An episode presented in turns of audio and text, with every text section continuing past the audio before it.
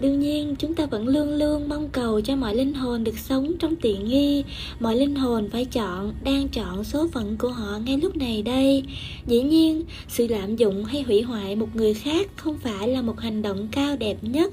Cũng thế, bỏ mặc những nhu cầu mà ta đã đưa tới, nương tựa ta cũng không phải là một hành động thích đáng. Công việc của các con là đưa họ tới độc lập, dạy họ càng nhanh, càng đầy đủ, càng tốt cách sử dụng độc lập với người khác bởi lẽ khi nào họ còn cần tới con để sinh tồn, thì con không phải ân sủng của họ. Con chỉ là ân sủng của họ khi họ nhận thức được là họ không cần đến con. Cũng theo chiều hướng đó, thời điểm tốt đẹp nhất của thượng đế là thời điểm con nhận thức là con không cần đến thượng đế. Ta biết đây là chiều ngược lại các con thường được dạy. Trước kia, các con đã được dạy về một thượng đế nóng giận, ghen ghét, đòi hỏi nhu cầu này nọ. Nếu như thế, chỉ là thượng đế giả hiệu, loạn thần kinh chứ không phải là ta. Bởi vì, một vị thầy đúng đắn không phải người có nhiều môn đồ nhất, mà là người tạo ra được nhiều người thầy nhất. Một nhà lãnh đạo xứng đáng không phải người có nhiều người theo nhất, mà là người tạo ra nhiều nhà lãnh đạo nhất. Cũng như thế, một vị vua anh tài không phải là người có nhiều thần dân nhất, mà là người tạo ra được nhiều người tới ngôi vị vua nhất. Một giáo chức tài giỏi không phải là một giáo chức học rộng, mà là một giáo chức tạo ra được nhiều người hiểu biết nhất. Một thượng đế xứng danh không phải là một thượng đế có nhiều kẻ phục vụ nhất, mà là một thượng đế phục vụ được nhiều người nhất, và như thế đưa những người khác tới ngôi vị thượng đế. Bởi vì đây vừa là mục đích vừa là vinh quang của Thượng Đế, chẳng có ai lệ thuộc nữa, và tất cả đều biết rằng ngôi vị Thượng Đế không phải một ngôi vị không thể đạt được, mà là ngôi vị không thể tránh được. Ta mong cho các con hiểu được điều này, không thể nào tránh được số mệnh vui sướng của các con, không có chuyện các con được cứu rỗi. Không có gì là địa ngục ngoại trừ không biết điều kia, như vậy, với tư cách là cha mẹ, vợ chồng, đừng có tìm cách làm cho tình yêu trở thành một thứ keo gắn chặt. Hãy làm cho nó trở thành một thứ nam châm, lúc đầu thu hút, sau đó đổi cực, đẩy ra. Nếu không thì những người bị thu hút bắt đầu tin rằng họ phải bám vào các con để sinh tồn. Không có điều gì xa cách chân lý bằng điều đó, không có gì làm tổn hại cho tha nhân như vậy. Hãy để cho tình yêu của các con để những người yêu thương vào thế giới và vào các kinh nghiệm đầy đủ về họ là ai, như vậy mới đúng là tình yêu. Đây là cách thức to lớn đối với một người có trách nhiệm về gia đình, có rất nhiều điều làm cho tâm trí bị sao lãng và lo lắng. Đối với vị tu sĩ khổ hạnh, không màng tới chuyện đó, đem tới cho họ một chút nước, bánh mì, manh chiếu để đủ ngã lưng là đã đủ cho vị ấy dành tất cả thời gian cho việc cầu nguyện, tĩnh tâm, nội quán thiên liêng, gặp gỡ thiên liêng với Thượng Đế trong những hoàn cảnh như vậy thật đơn giản và rất dễ. Ngược lại, đối với người phụ nữ có một đàn con, phải vất vả thay tả cho con vào đêm khuya, lo lắng những hóa đơn phải trả, rầu rĩ khi mất việc làm, đau buồn khi mất những người thân. Làm sao có thể thấy được ân sủng thiên liêng của Thượng Đế trong những hoàn cảnh này?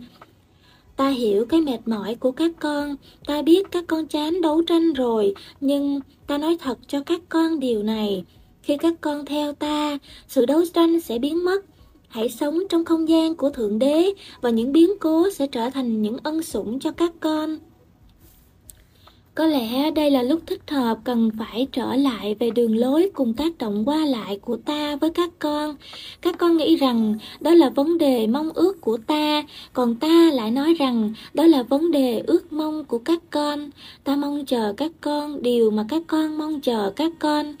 Không sai, không khác, không hơn, không kém, Ta không ngồi đây để có những phê phán theo từng yêu cầu rằng cái gì đó phải ban phát cho các con.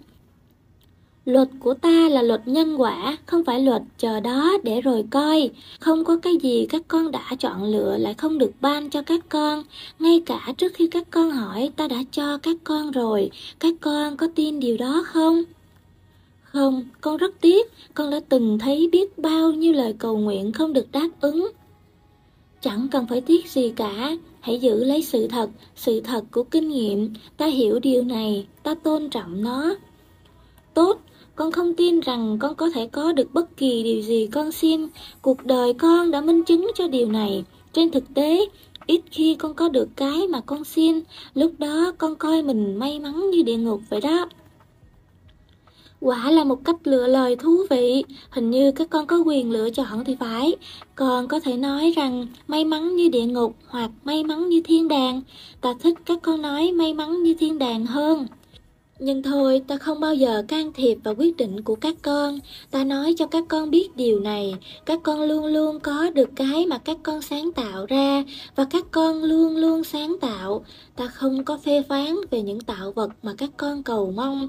Ta chỉ truyền quyền năng cho các con để có thể cầu mong hơn nữa, hơn nữa và hơn nữa.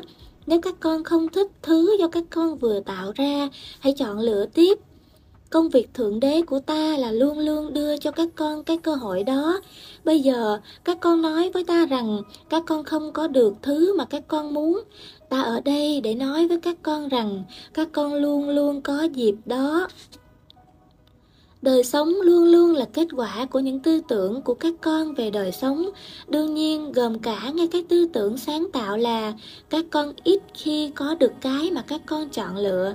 Hiện nay, các con cho rằng con là nạn nhân của sự thất nghiệp, nhưng thật ra các con không còn chọn công việc này nữa, con không còn thức giấc mỗi sáng với sự sốt sắng nữa, nhưng bắt đầu thức giấc trong sự sợ hãi. Con không còn cảm thấy vui trước công việc nữa và bắt đầu cảm thấy bực bội. Các con còn tưởng rằng mình làm việc gì khác.